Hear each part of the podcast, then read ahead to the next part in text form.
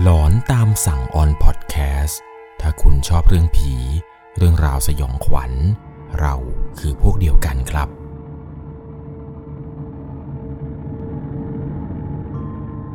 สวัสดีครับทุกๆคนครับ กลับเข้ามาสู่ช่วงหลอนตามสั่งกันเช่นเคย อยู่กับผมครับ 1 1 LC เรื่องราวความสยองขวัญในวันนี้ครับ ต้องบอกเลยว่าเป็นเรื่องราวที่น่าจะเป็นเพียงแค่คนที่จังหวัดยะลานั่นแหละครับ จะรู้จักกันดี ว่าที่จังหวัดยะลานั้น มีเรื่องราวหลอนๆที่เกิดขึ้นอยู่เรื่องหนึ่งครับ รุ่นพวกเราครับรุ่นวัยรุ่น หรือว่ารุ่นเด็กในปัจจุบันนี้เนี่ยอาจจะยังไม่เคยได้ยินหรือว่ารับฟังกันมาก่อน แต่ผมเชื่อว่าเรื่องราวเรื่องนี้ครับ ถ้าเกิดถามผู้หลักผู้ใหญ่ที่แบบย้อนกลับไปประมาณ 20 ปีถึง 30 ปีเนี่ย เขาอาจจะรู้จักกับเรื่องราวเรื่องนี้กันครับ กับตำนาน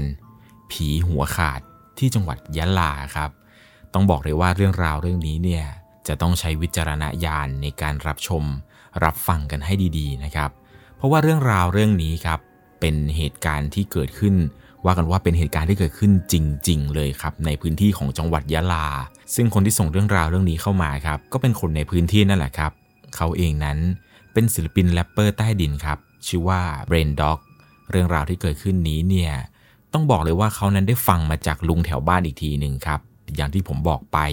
เด็กรุ่นปัจจุบันรุ่นนี้เนี่ยอาจจะไม่เคยได้ยินครับ ต้องไปถามรุ่นปู่รุ่นย่าเรา เพราะว่าเรื่องราวเรื่องนี้เนี่ยเกิดขึ้นจริง ๆ แล้วก็เป็นเรื่องราวที่โด่งดังมากๆ เหตุการณ์นี้ครับเกิดขึ้นเมื่อประมาณ 20 ปีก่อน เรื่องเนี่ยมีอยู่ว่า มีกลุ่มข้าราชการกลุ่มหนึ่งครับ ประมาณ 7-8 คน ซึ่งข้าราชการกลุ่มนี้ครับทำงานอยู่ที่อำเภอรามันจังหวัดยะลาข้าราชการกลุ่มนี้นะครับในตอนที่เกิดเรื่องเนี่ยต้องบอกเลยว่าเป็นอุบัติเหตุที่ค่อนข้างที่จะร้ายแรงครับ เพราะว่ากลุ่มของพวกเขานั้น ขี่รถยนต์ยี่ห้อหนึ่งมาครับ น่าจะเป็นรุ่น Land Rover ที่เป็นรุ่นเหมือนกับรุ่นเก่าๆหน่อย เป็นรถที่ออกเป็นแนว adventure ขึ้นป่าลุยเขาครับ เป็นรถที่ค่อนข้างที่จะสมบุกสมบัน แต่ด้วยความที่ว่ารถ Land Rover รุ่นนี้เนี่ยในอดีตครับมันจะมีข้อเสียอยู่อย่างหนึ่งคือ รถรุ่นนี้ครับมันจะมีปัญหาอยู่ที่เกียร์บ้าง อยู่ที่พวกล้อบ้างพวกระบบช่วงลงช่วงล่างอะไรแบบนั้น ซึ่งกลุ่มข้าราชการกลุ่มนี้ครับก็ได้ขี่รถยนต์ Land Rover ที่เป็นรุ่นออฟโรดนี้นะครับขับมาขับมาในตัวเมืองครับเพื่อที่จะเข้ามาเบิกเงินในสำนักงาน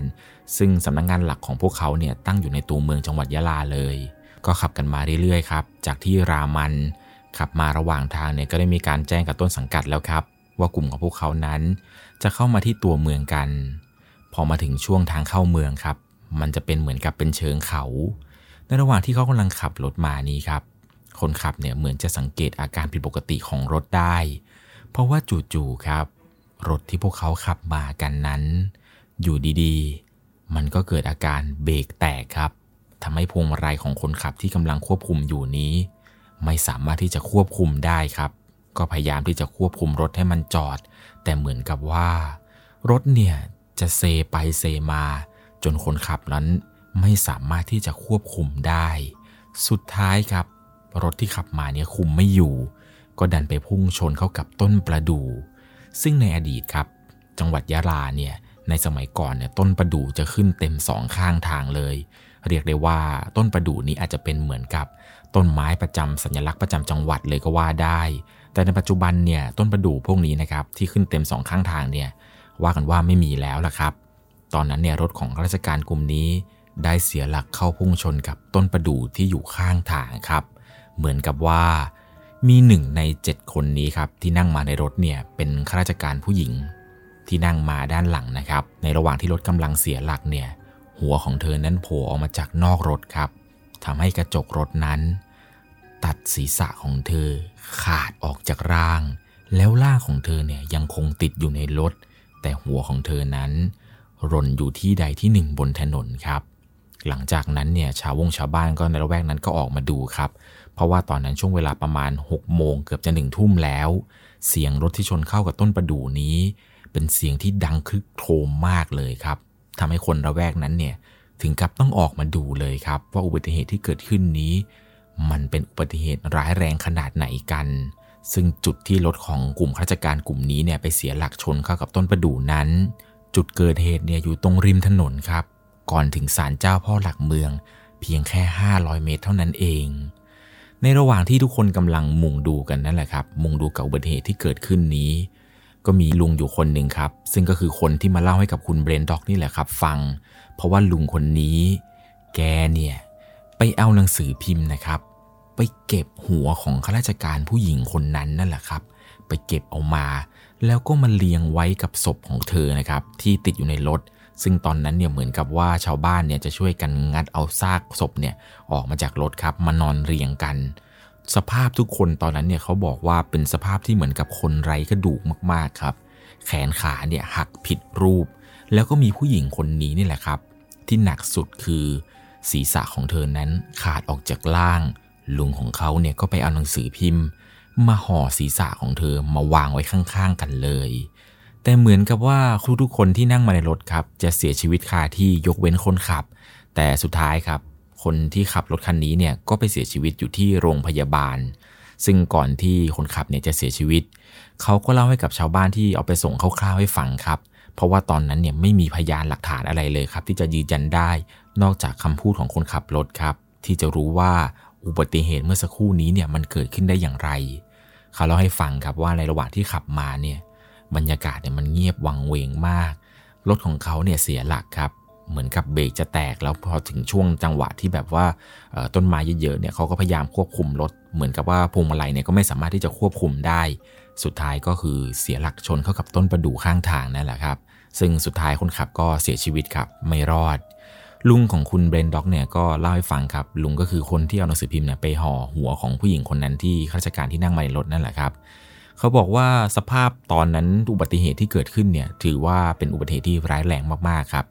ศพทุกศพใส่ชุดข้าราชการสีกากีหมดทุกศพเลยครับ เรียกได้ว่าเป็นเหตุการณ์ที่สยองขวัญไม่น้อยเลย จากเหตุการณ์ในวันนั้นครับ ผ่านมา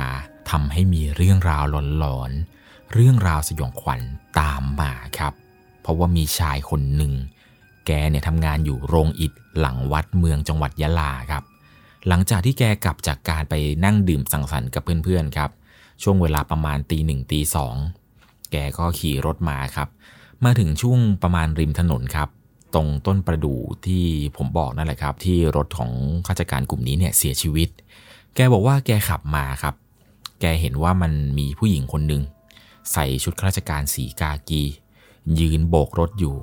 แกก็คิดในใจครับว่า เอาละโอ้ย ไก่หลงเว้ยไก่หลง ตอนนั้นเนี่ยแกก็ขี่รถมาครับด้วยความที่ว่าเป็นมอเตอร์ไซค์สองจังหวะทอลั่นๆ ควันขาวๆ ออกขมงขมงสงเฉงเลยครับ แกก็ขี่มา เห็นแล้วล่ะครับ ข้างหน้าเนี่ยมีผู้หญิงคนหนึ่ง ใส่ชุดข้าราชการสีกากีเลย ยืนโบกมือเรียกให้จอดอยู่ แกก็ไปจอดถามครับ ว่าน้อง น้องมารออะไรครับ พูดเป็นแบบภาษาใต้นะครับ แต่ผมต้องขออภัยด้วยผมพูดไม่เป็น ผู้หญิงคนนั้นครับ ก็บอกว่า อ๋อ หนูรอรถประจำทางค่ะ หนูจะกลับรามัน แกก็งงครับ ดึกป่านนี้แล้ว ใครที่ไหนมายืนรอรถประจำทาง แล้วรถที่ไหนเนี่ยมันจะวิ่งไปถึงรามันกันเลย ช่วงเวลาตีหนึ่งกว่ากว่าตีสองนี้ มันไม่มีรถโดยสารผ่านมาแล้วล่ะครับ แต่ทำไมเธอถึงมายืนรอ ด้วยความที่ว่า เออ เห็นแบบเห็นอกเห็นใจครับ ผู้หญิงคนเดียวยืนเปี่ยวๆอยู่ กลัวว่าจะเกิดอันตราย ก็เลยบอกกับผู้หญิงคนนั้นครับว่าเออน้องช่วงเวลานี้เนี่ยมันไม่มีรถหรอกนะ ถ้าน้องจะไปเนี่ยน้องต้องรอตอนเช้า เอาอย่างนี้ไหมเดี๋ยวพี่ขับไปส่งที่บ้าน ดึกป่านนี้มันไม่มีรถหรอก ด้วยความเมาของเขาเนั่นแหละครับ ก็ไม่ได้คิดอะไร ก็เดินเผลอชวนผู้หญิงคนนี้เนี่ยขึ้นรถมาด้วย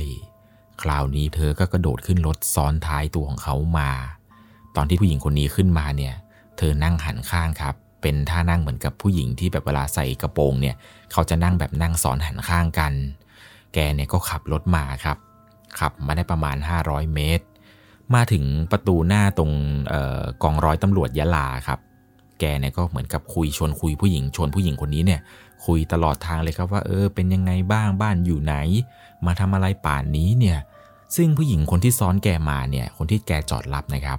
ก็คือตอบปกติเลย ถามอะไรก็ตอบหมด บอกได้หมดเลยครับ บ้านอยู่ไหนมายืนทำอะไร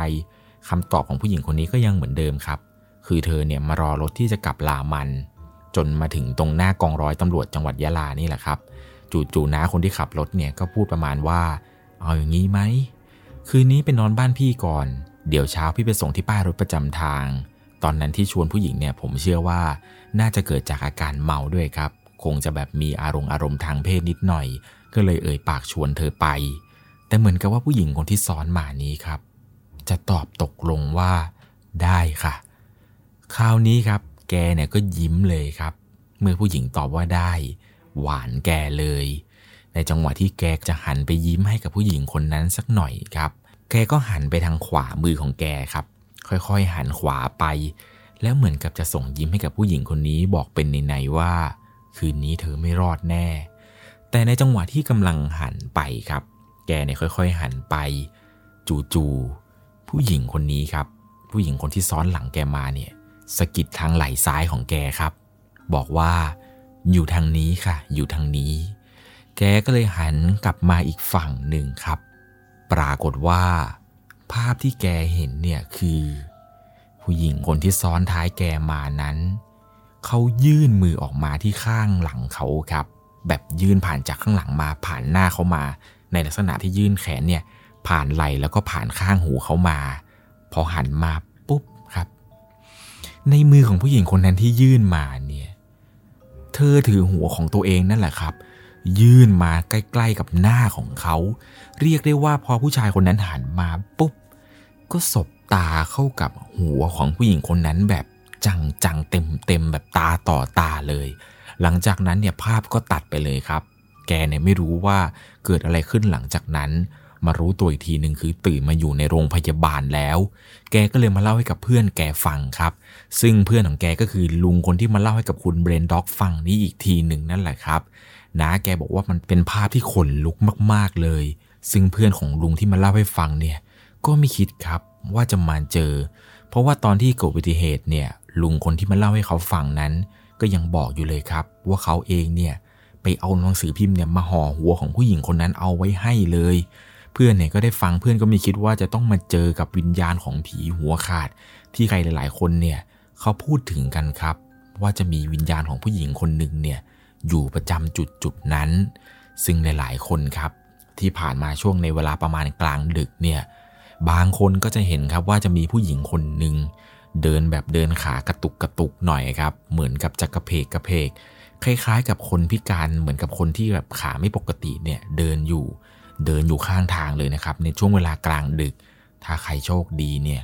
ก็จะได้เห็นเธอเดินกอกแกกกอกแกกในช่วงเวลากลางดึกในสภาพที่เธอนั้นยังสมบูรณ์เพียงแค่เธอเนี่ยเดินขากระเพก แต่ถ้าใครโชคไม่ดีเนี่ยก็จะเห็นว่าเธอนั้น ยืนถือหัวตัวเอง อยู่ตรงข้างทางนั้นเลยครับ หลาย ๆ คนเนี่ยก็โดนหลอกกลับบ้านไปแบบกลับไปนี่คือเป็นจับไข้หัวโกรนกันเลยทีเดียว มีอีกคนหนึ่งครับที่ไปเจอมา คนนี้เนี่ยแกโชคร้ายหน่อยครับ เพราะว่าแกปั่นจักรยานมาอยู่ดีๆครับ ก็เหมือนกับว่า ผู้หญิงคนที่เขาเห็นยืนอยู่ข้างทางเนี่ยจู่ๆก็กระโดดขึ้นซ้อนท้ายเลยครับ กระโดดขึ้นมาเกาะเอวเขาไว้เลย จนสุดท้ายครับรถจักรยานที่เขาปั่นมาเนี่ยเขาเหมือนกับตกใจ แล้วก็เสียหลักล้มครับทำให้ตอนนั้นเนี่ยคนที่ปั่นจักรยานมาคือขาหักสามท่อนเลยนะครับ ส่วนอีกคนนึงครับที่โดนคือเป็นตำรวจอยู่ที่สพเมืองจังหวัดยะลา แกชื่อว่าดาบยักษ์ครับด้วยความที่ว่าแกเนี่ยตัวใหญ่มากๆ เขาก็เลยเรียกแกว่าดาบยักษ์กัน แกก็ขี่มอเตอร์ไซค์มาในเส้นทางนี้ ช่วงเวลายังไม่ดึกเลยครับเพียงแค่ประมาณห้าทุ่มกว่าๆแกก็ขี่มาก็เห็นครับ ว่ามีผู้หญิงคนหนึ่ง ใส่ชุดข้าราชการ ยืนอยู่ตรงตำแหน่งตรงที่ใครๆหลายคนเนี่ยเขาพูดกัน ก็เห็นแล้วล่ะครับ มีผู้หญิงคนหนึ่งยืนอยู่ ก็เหมือนกับโบกมือเรียกให้แกจอด แต่แกก็ไม่จอดครับ แกก็ขับผ่านไป แต่จู่ๆครับ ผีผู้หญิงคนนี้ที่เป็นผีหัวขาดเนี่ยก็กระโดดขึ้นซ้อนท้ายรถแกเหมือนกับคนที่ปั่นจักรยานก่อนหน้านี้เลย แล้วสุดท้ายครับ ดาบยักษ์แกขี่มอเตอร์ไซค์มาเหมือนกับ แกน่าจะตกใจแล้วก็เสียหลัก ไปชนเข้ากับต้นประดู่ต้นเดิมเลยครับ ต้นที่ผู้หญิงคนนั้นกับข้าราชการอีกประมาณ 6 คนที่ขับรถแรงโรเวอร์มาเนี่ยชนและเสียชีวิต ดาบยักษ์แกเนี่ยก็ขี่มาแล้วแกก็เสียหลัก พุ่งชนเข้ากับต้นประดู่ต้นนั้น เรียกได้ว่ากลายเป็นเหมือนกับเป็นตัวตายตัวแทนเลยก็ว่าได้ ส่วนที่เหลืออีก 6 คนครับข้าราชการ 6 คนที่เสียชีวิตไปเนี่ย ไม่เคยมีใครได้พบเห็นเลยครับว่าออกมาหลอกหลอนชาวบ้าน มีเพียงแค่คนเดียวนั่นแหละครับ ก็คือผีราชการที่เป็นผู้หญิง ที่เธอนั้นหัวขาดเนี่ยออกมาหลอกหลอนชาวบ้านในละแวกนั้น จนทำให้ถนนเส้นนี้เนี่ยเรียกได้ว่าเป็นเรื่องราวที่เฮี้ยนมากๆเลยแหละครับ เพราะอาจจะด้วยความที่ว่าเธอนั้นเนี่ยเสียชีวิตด้วยการที่เป็นเหมือนกับผีตายโหง เพราะว่าหัวของเธอนั้นขาดออกจากร่าง เป็นสภาพการตายที่ไม่ปกติ ทำให้วิญญาณของเธอนั้นค่อนข้างที่จะเฮี้ยนแล้วก็ไม่ไปไหนครับ น่าจะยังคงวนเวียนอยู่ในจุดจุดเดิม ซึ่งปัจจุบันนี้เนี่ยผมไม่แน่ใจนะครับว่ามีใครเคยเห็นวิญญาณของเธอ เดินอยู่ข้างทางในลักษณะที่แบบสภาพสมบูรณ์ หรือแบบในสภาพที่เธอนั้นหัวขาดอยู่หรือเปล่า ถ้าใครที่อยู่ในละแวกนั้นเนี่ยเคยเห็นหรือเคยพบเจอวิญญาณของเธอ ลองคอมเมนต์บอกเพื่อนๆหน่อยนะครับ ว่าปัจจุบันนี้วิญญาณของเธอนั้นยังคงวนเวียนอยู่ที่นั่นหรือไม่ แต่ในปัจจุบันเนี่ยนะครับต้นประดู่ที่รถของราชการกลุ่มนี้เข้าไปเสียหลักชนเนี่ยคือตอนนี้เขาถอนออกไปแล้วครับ ต้นประดู่ต้นนั้นเนี่ยไม่อยู่แล้วครับ ซึ่งก่อนหน้านี้ครับก่อนที่จะมีเรื่องราวผีหัวขาดที่เป็นข้าราชการกลุ่มนี้ที่ไม่เสียชีวิตแล้วหัวขาดที่คนเจอเรื่องราวแปลกๆนี้เนี่ยคือก่อนหน้านี้ครับในตำแหน่งของที่ต้นประดู่ต้นนี้ตั้งอยู่เนี่ย เขาว่ากันว่ามันเป็นเหมือนกับเป็นจุดเหมือนกับจุดที่แบบค่อนข้างที่จะอาถรรพ์หน่อยครับ เพราะว่าในจุดจุดนี้ครับมีหลาย ๆ คนที่ขับมาในช่วงเวลากลางคืนเนี่ยเสียหลักพุ่งเข้าชนต้นประดู่ต้นนี้เนี่ยหลายศพเลยแหละครับ เหมือนกับจุดจุดนี้เนี่ยอาจจะมีวิญญาณตัวตายตัวแทนเนี่ยสิงอยู่มานานก็เป็นไปได้นะครับ เพราะว่าหลาย ๆ คนที่ขับรถผ่านไปผ่านมาในช่วงเวลากลางคืนเนี่ย จะมีความรู้สึกแปลกๆครับ อย่างเพื่อนผมคนหนึ่งที่เขาอยู่ที่จังหวัดยะลาเนี่ยพอผมได้ไปเล่าให้เขาฟังครับว่าเออ มันมีเรื่องราวแบบนี้เกิดขึ้นในจังหวัดของเพื่อนผมเนี่ยเขารู้ไหมเขาก็บอกว่าตัวของเขาเนี่ยไม่รู้หรอกครับ คือเขาก็ไปถามกับเหมือนกับปู่เขาอีกทีหนึ่งว่ามันมีเรื่องราวเรื่องนี้เนี่ยเกิดขึ้นจริงๆไหมปู่เขาก็ยืนยันครับ ว่าเรื่องราวเรื่องนี้เนี่ยเกิดขึ้นจริง ๆ มันเป็นเรื่องที่ชาวบ้านเนี่ยเล่ากันปากต่อปาก แต่มันก็นานมากๆแล้ว น่าจะมีแค่รุ่นปู่รุ่นย่านั่นแหละครับ ที่จะรู้จักเรื่องราวเรื่องนี้กันดี เพราะว่าหลังจากที่เขาถอนต้นประดู่นี้ออกไปเนี่ยทุกคนก็ลืมเรื่องราวเรื่องนี้ไปกันจนหมดแล้ว หรือในปัจจุบันเนี่ยวิญญาณของเธอยังคงอยู่ยังไม่ไปไหนสำหรับในค่ำคืนนี้ ก่อนจากกันไปนะครับ ต้องบอกทุกคนว่ารบกวนกดไลค์กด Subscribe และกดกระดิ่งเพื่อไม่พลาดคลิปหลอนถัดไป ถ้าคุณชอบเรื่องผี เรื่องราวสยองขวัญ เราคือพวกเดียวกันครับ ไว้โอกาสหน้า ผมจะหาเรื่องราวหลอนๆมาให้ทุกคนนั้น ได้รับฟังกันอีกเช่นเคยครับ รับรองได้ว่า เรื่องสยองขวัญเรื่องต่อไป คุณอาจจะไม่เคยได้ยินที่ไหนมาก่อน อย่างแน่นอนสำหรับในวันนี้ก็ต้องขอตัวลาไปก่อน ราตรีสวัสดิ์ สวัสดีครับ สามารถรับชมเรื่องราวหลอนๆเพิ่มเติม ได้ที่ YouTube Channel 1 LC ยังมีเรื่องราวหลอนๆที่เกิดขึ้นในบ้านเรา รอให้คุณนั้นได้รับชมอยู่นะครับ